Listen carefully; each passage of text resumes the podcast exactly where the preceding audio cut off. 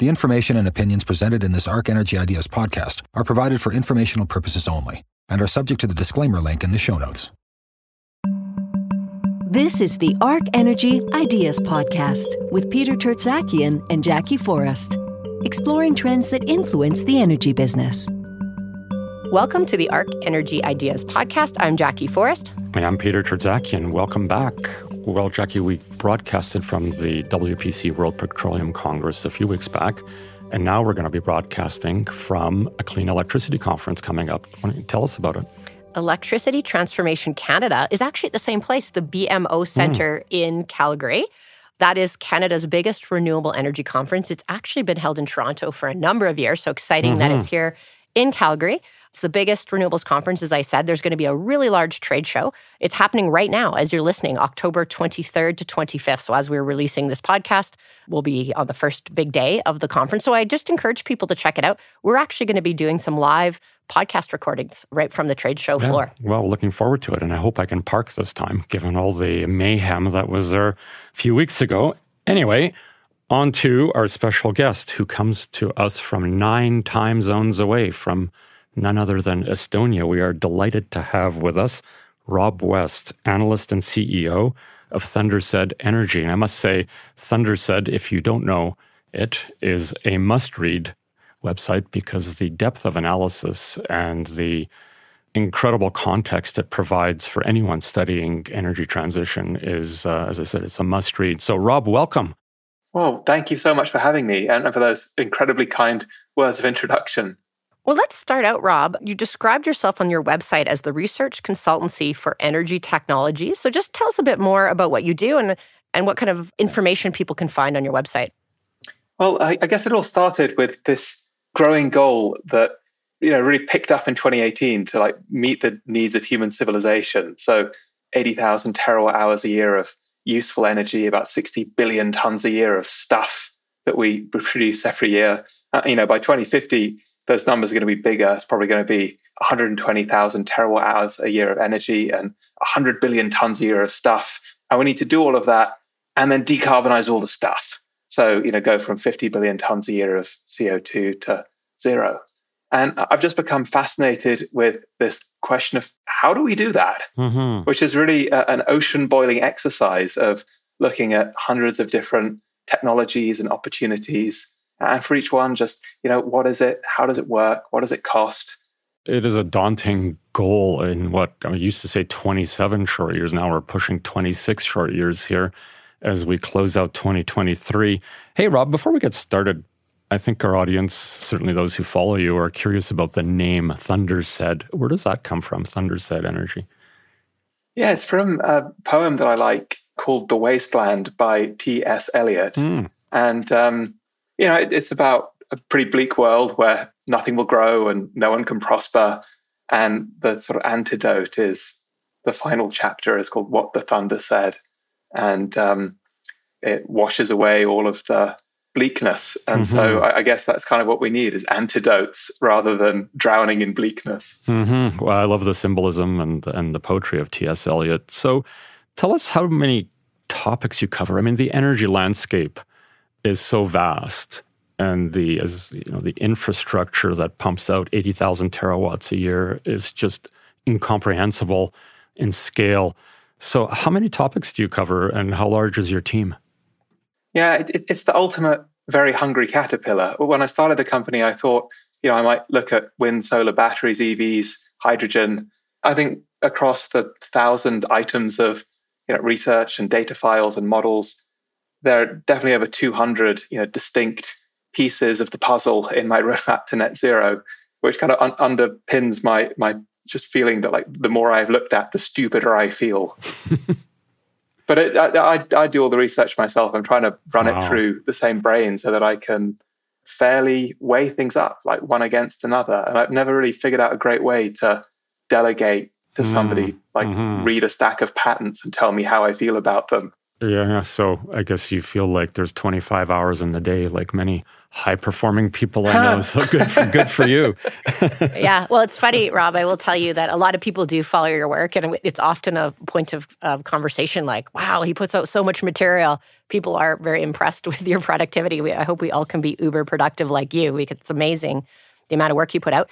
I wanted to follow up with one of your opening statements there. You said you've been boiling the ocean for the past 5 years, and I found that quite interesting. The more you know, the less you feel like you really know. And we have that issue too in research. But maybe tell us, what are some of the conclusions that after 5 years of doing this, the big trends and conclusions people can take away? I think energy transition is possible, but it's going to be the biggest construction project in the history of human civilization, costing something like $5 trillion a year to get the world to net zero, maybe $9 trillion a year of investment going in. There's probably 10 sectors with $15 trillion of market cap that get just completely swept up by this very hungry caterpillar. On the one hand, there's more technology change happening than any time in history. There's 7 million patents filed every year now. That was growing at about 5% a year a decade ago. It's now growing at 10% a year. So even the pace of technology change is trying to go ever faster. But on the other hand, I kind of observed as somebody who spends my days looking at technologies that there's this life cycle of generating huge hype. And then it sort of takes 15 years for something to go from the lab to the real world. To the real world. And then from the real world, it has to follow some adoption curve. So actually, by the time you go from 7 million patents to any meaningful dent in the substitution curve, I mean, you're talking probably 30 years, yet we only have 23. I think that's what makes the real world changes all the more remarkable. My perception has been that I'm sitting here like wanting to find cool things that's going to change the world. But really, I think 2050 is going to look a lot more like today's world with some tilts and a few big game changers than, this sort of wholesale transformation that some other people think is out there and going to happen. Well, that comes to a very popular topic for us. It seems like we just hit on it last week with Pembina Institute, an environmental organization. This debate around the future of energy, specifically the path of oil and gas, and the folks that say, well, hey, the IEA scenario that says we're going to have this drastic drop in oil and gas demand to 2050, something like 80% drop from today between now and then.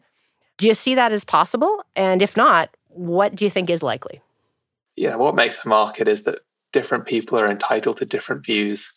And that's not the view that seems likely to me. I think if I was emperor of the world, which is a title that I would not deserve, and I could sort of dictate what would be the most plausible, most economical route to get the world to net zero, that means like zero net CO2 in 2050.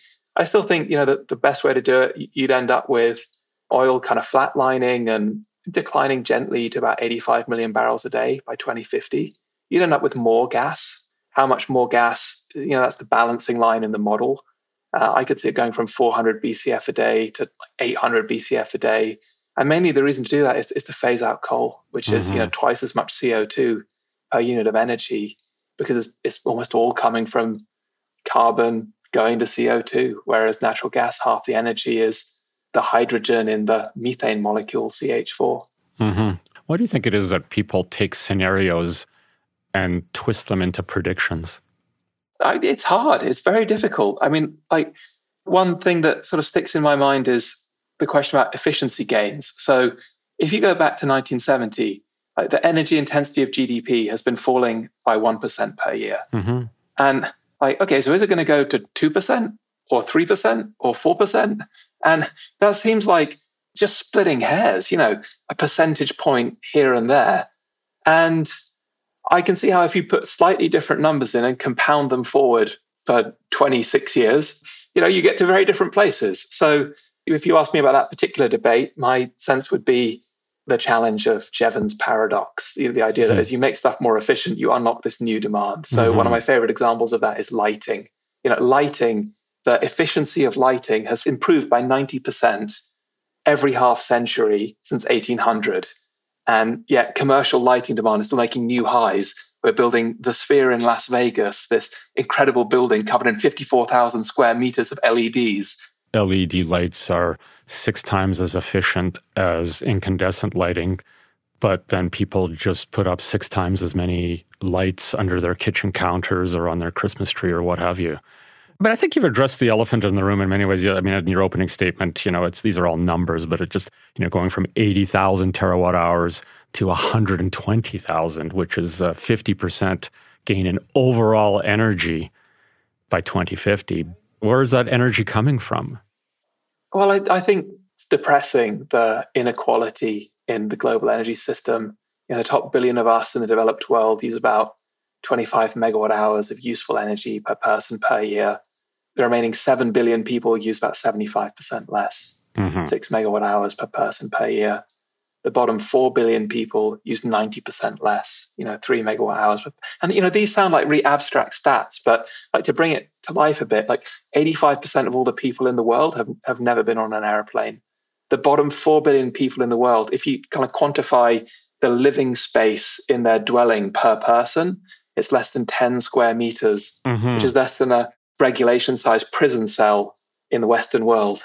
And these are just sort of really scary numbers, and make it hard to imagine that, there's 7 billion people outside of the developed world will not grow their energy consumption. I hope, to maybe 10 megawatt hours per person per year in my model, which is still 60% less than the levels in the West today. So kind of still crazy low numbers. Well, Rob, generally, we would agree with you that the outlook for oil demand and gas demand is much higher than these net zero scenarios because of these reasons, right? The fact that the developing world is probably going to consume more energy. We're going to have clean energy, but it's going to be very difficult to get off oil and gas with the growth. But that brings me to a point, well, then we're not going to meet these 1.5 degrees C scenarios. And what is the solution to that? Do you think we need to really be ramping up carbon capture storage or direct air capture? What are your views on those technologies? Can they fill the gap, or is the gap just too large? So I genuinely think, done right, they can fill that gap. And there's nothing incompatible, with an energy system that is 30-40% renewables in 2050 and 85 million barrels a day of the lowest carbon oil, several hundred BCF a day of the lowest carbon gas. And then, I'd have something like 7 billion tons a year of CCS and blue hydrogen, 1 billion tons a year of DAC, 15 billion tons a year of nature, the biggest unsung possible hero of CO2 removal in the world today. Well, let's talk about that nature-based solutions, because they've sort of seemingly gone a bit out of favor or less prevalent in the dialogue about solutions. What are you sensing? Yeah, I feel that too. I feel there's a kind of ebb and flow of momentum behind almost all the energy transition technologies that I've followed. I mean, the facts that we've deforested 5 billion acres since pre-industrial times. That's a third of all of the gross CO2 that's gone into the atmosphere. And if you can pull out 3 billion acres that get reforested at 5 tons of CO2 per acre per year, which is the global average, that's a 15 billion ton per year carbon sink. And you don't have to have ridiculous things like trees living forever. You just have to go from those 3 billion acres being not forested to reforested. And the cost of that is something like $50 a ton, which I hope we get to come back to, relative costs of stuff. That's a number that I think flies, that I think can do a lot of useful decarbonization. It's just got to be done right. And I think that's where the initial nature-based projects have fallen down, is that they haven't all been right. They haven't been real, incremental, long-lasting, measurable, biodiverse. And I know there are people out there working really hard to fix that. Yeah, I hope that the whole credibility issue gets solved and we can get on track in terms of, because we're obviously going to need a lot of money to go into that space to plant all those trees and to take that land back. But I just want to come back to the last question, in that I'm really happy to hear that you think there is a way to make it, but we need to be spending a lot more time probably on carbon capture storage, direct air capture, nature-based solutions to offset the fact that we will be using more oil and gas demand. One frustration for me, just a general comment, not a question, is just that we're so busy looking at these unrealistic scenarios for where oil and gas demand goes that we're not, and this is not we, like the world, people that go to COP are not focused on, actually, those aren't that possible. So we need to be really investing a lot of effort and time in these solutions. So I hope that that message and the information you're getting is getting out there and hopefully informing some of these conversations. Yeah, I love that point. I mean, I think it's one thing that really strikes me is this paradox that, you know, there was a recent survey, 40% of Americans said they wouldn't give $1 per month, you know, in order to do decarbonization. Candidly, my own roadmap involves lining up every single person in the world and taking away 3% of their disposable income forever to do energy transition at an average cost of about $40 per ton of CO2 that gets, you know, avoided or removed from that emissions mix. It's a distribution, right? So I think you could very realistically have 10% of all the decarbonization in the range of $100 to $150 a ton. But, you know, if there are solutions out there that cost several $100s a ton, that's not a solution for the 1%, for the 0.1%, but for the 0.0001%, right? And I just think that's something that's kind of important to figure in terms of what can scale. Yeah, I love what you're saying, because this is the sense I get, and what you're getting at is, okay, let's just back up for a minute. You said we have to spend like $5 trillion or $9 trillion a year. I don't know, the number's so big it's hard to comprehend. Yeah, that's right. But we're not even close to that, whatever the number is. It strikes me as, what reading between the lines you're saying is that there's a misallocation of capital and really expensive solutions like that cost $300 a ton, right? And we shouldn't be wasting our money on that stuff, because there is proverbially the lower hanging fruit at $40 a ton. And if we all put our heads together and found the optimal set of where to spend all this ridiculous amount of money, then we would be a lot further ahead. I mean, I guess, like, I would just use an oil industry analogy. Like, if the whole world thought that the marginal barrel for the world was going to be, you know, oil sands mining, and you know, that was where all global supply growth was going to have to come from. And then you went out and you invented Permian shale, and you could really get big in that space before anybody else had figured out that that was a lot lower on the cost curve. You know, you're going to make a lot of money doing that. And I think you're going to provide something that the world needs. And so as investors, like, I can see the cost curve. I want to go to the bottom of the cost curve. And there are a lot of interesting things there. Yeah. I mean, what are some of the things that you think are leading to this misallocation of capital? In other words, where are we spending money that we shouldn't be, based on your analysis of high-cost solutions that are too distant? I'm most excited by the stuff that's hidden away. So the thing that excites me most is really gritty, really nerdy process technology. Did you know the average industrial process today is like 20% thermodynamically efficient. Yeah. So in other words, like, if you want to make ammonia with an energy content of 1 megawatt hour, you put in 5 megawatt hours of energy to actually make it. For 20% of all the stuff in the world, the process is less than 5% thermodynamically efficient. And that's where a better catalyst, a better reactor, a better process technology is going to be able to take some of the, I mean, a great example is DAC. Direct air capture. Thank you. Sorry, I speak in acronyms. Yeah. You know, the minimum energy you need to separate 400 ppm CO2 out of air, it's like 130 kilowatt hours a ton. And the best process technology we have today is 2,500 kilowatt hours per ton, less than 5% efficient. And somebody's going to come along with the right sorbent and put it in a passive system where you don't have to blow any air, and they're just going to zap it with electricity and it will absorb the CO2, and then they zap it with electricity again and it will release the CO2. And, you know, there are labs looking at that. There are some really cool patent libraries I've been through. But when that happens, you know, I wouldn't want to be building like liquid DAC calciners, you know? Yeah, I think that's very cool. But, you know, again, by the time you commercialize it, by the time you get the thing scaled up, by the time it starts removing CO2 in any meaningful quantity, we can allocate some of our capital to much lower hanging fruit today, say even in the nature set of solutions or other solutions, right? Or the converse, which is not spending so much money on stuff that will never be thermodynamically efficient, especially when it's chained together in a complex system. Yeah, I agree with that. I mean, there are some concepts out there that are the thermodynamic equivalent of printing out your emails. I want to come back to that direct air capture, though, Peter, because yes, there's lots of low-hanging fruit, but if there was a way to figure out how to do that in a more efficient way that could be economic, we should all be spending a lot of money and time accelerating that, because I think we're going to need that to reduce emissions in that future where we're going to be using more oil and gas. So I think it's one of those game changers that would really change the outlook for the climate situation, in my view. Well, so I think, like, kind of picking up on that, there is this temptation to look at investments as like either or and hold off on doing anything until the perfect DAC sorbent has been found. And that's not a great answer either. Like, that's why I think we've underinvested in energy by about $1 trillion since 2016. So I'm very much an all of the above kind of guy. Can you just elaborate? Underinvested by $1 trillion. In other words, we should be spending more, is what I'm hearing you say. And then that begs the question, who should be spending more? Is it incumbent on the public purse or private capital? Or like, what are you thinking?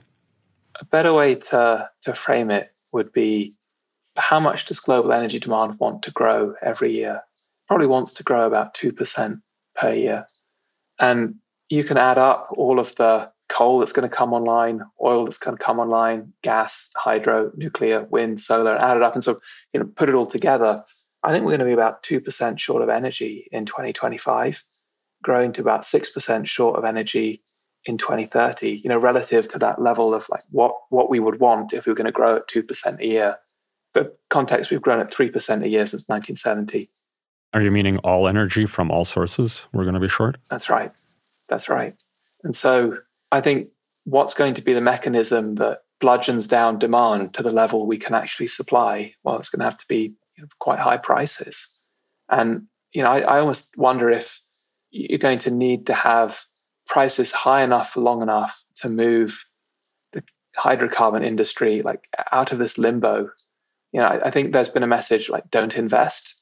And I'm not sure that's the right answer. I think that might be a reason that we're going to be short of energy. Now, Rob, you wrote about this back in November of 2022, and I do want our audience to know that you can subscribe for no cost to Rob's newsletters, and I do, and then you can also subscribe to get more detailed information on each of the blogs. But back in November 22, you warned that energy shortages are going to happen because of this underinvestment. That was certainly real for people at that period, but the last year, it's kind of gone the other way. Now, suddenly, we seem to have a lot of oil. OPEC has spare capacity. Gas situation isn't quite as dire as back then. The world seems to be a lot less concerned about energy shortages at this moment than back then. Have you changed your view at all because of the last year where we seem to be back to abundance? So I think that's made things worse. So I've had my kind of energy undersupply jaws chart since 2021. Like, it was really 2021 that I started getting quite worried about that.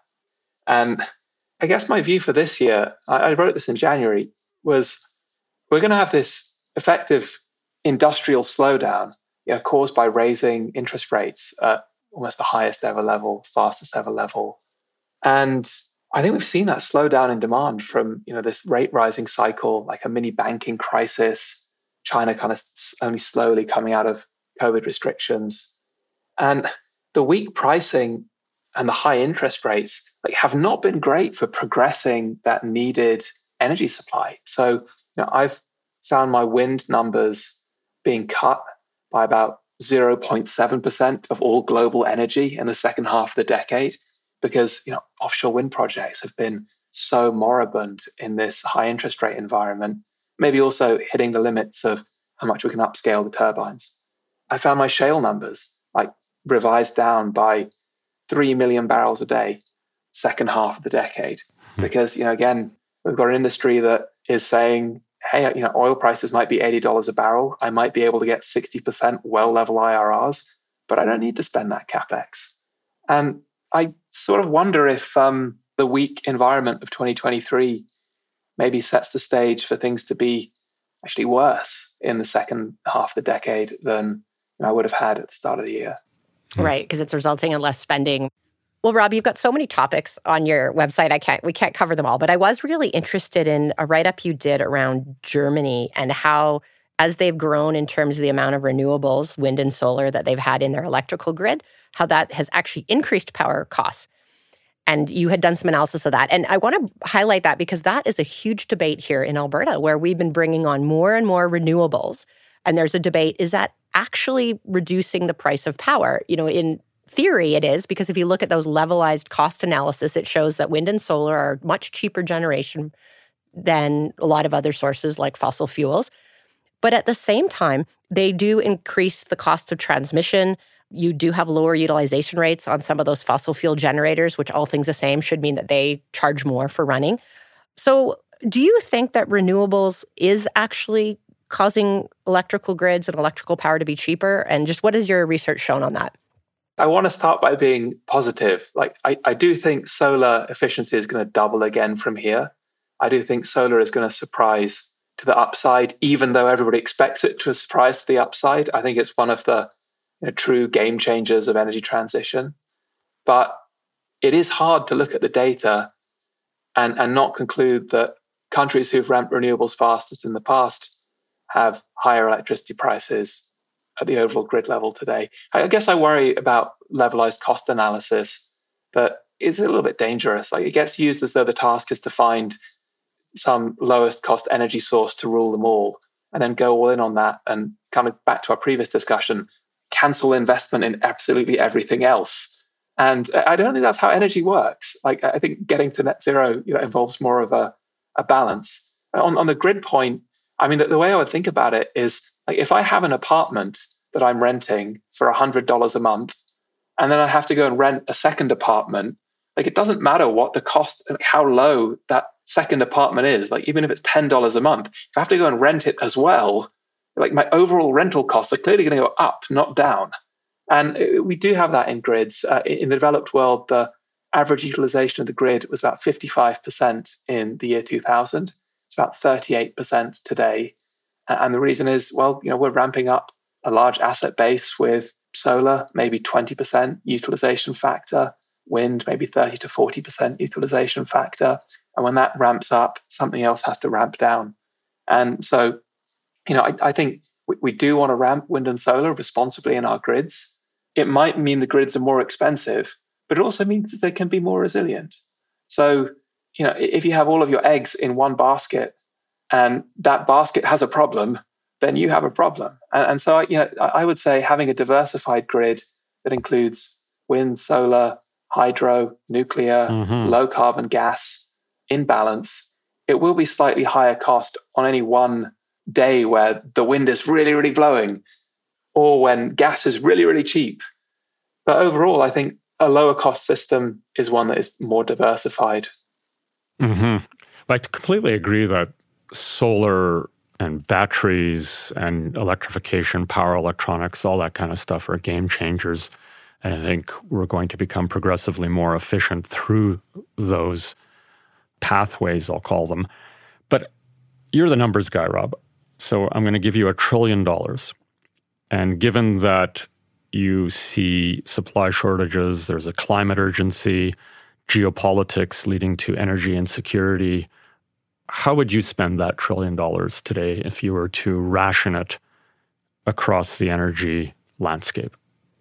Well, there's a 10-second answer, and there's a 10-minute answer, and there's a 10-hour answer. Answer. I guess which one you want right now. It's a 10-second answer, a 1-minute answer. I'll say something controversial. I would build renewables, obviously, but I'd also build out a lot of gas. Numbers that kind of really stick in my mind is, what's the worst thing out there, right? Like, I don't want to sort of build a bunch of wind turbines in order to scale back my nuclear plants. Like, there are countries that have done that. No decarbonization is achieved by doing that. But if you sort of do the numbers, like, the worst stuff out there is low efficiency coal. Yeah. You can find power generation out there that is over 1 kilogram per kilowatt hour of useful electricity. And you know what? There's 8 billion tons a year of coal still being burned. Like, that's 40% of all the world's emissions. And so, if you kind of quantify, and I have this chart, like, per $1 billion spent, where do you deliver the most decarbonization? I'll tell you, per $1 billion spent, the most decarbonization is getting large quantities of high efficiency, low methane leak natural gas to areas that would otherwise be burning low efficiency coal, like China and India. And dollar for dollar, actually you find that that is the biggest decarbonization you can do. Yeah, dollar for dollar. And I've written about this many times in the past, talked about it as improving efficiency. I mean, I ran the numbers. If you have 100 pounds of coal, by the time you burn it, transmit it, and put it through an incandescent old school light bulb, the amount of light energy you're producing is 1 pound of coal. So you start with 100 pounds and 99 pounds are lost along the way to heat dominantly. I mean, it's kind of a ridiculous process. And getting back to what you argued earlier on, our industrial processes, our civil processes are so energy inefficient that by spending the significant amount of this $1 trillion on efficiency gains, so that by 2050, we're not necessarily hugely different, as you said earlier on, than today, but we are potentially far more efficient, is one way to think about it. Another way to kind of make that point is, so I actually brought those numbers into the discussion about like, what does it cost to remove 1 ton of CO2? You know, $40 a ton for nature, about $100 a ton for carbon capture and storage. A lot of those efficiency investments end up with negative costs per ton. You know, what you put in, you actually get 20% plus IRRs repaying those CapEx costs you know, in the form of energy savings down the line. Would you spend $1 on a bag of insulation for your home, or would you spend $1 on a hydrogen furnace? Like, it's pretty clear to me which is the better investment to reduce emissions and to improve the cost of energy. Yeah, I totally agree with that. Well, what is the answer? What would you agree with? Is it the insulation or the hydrogen furnace? Oh, I think it's the insulation.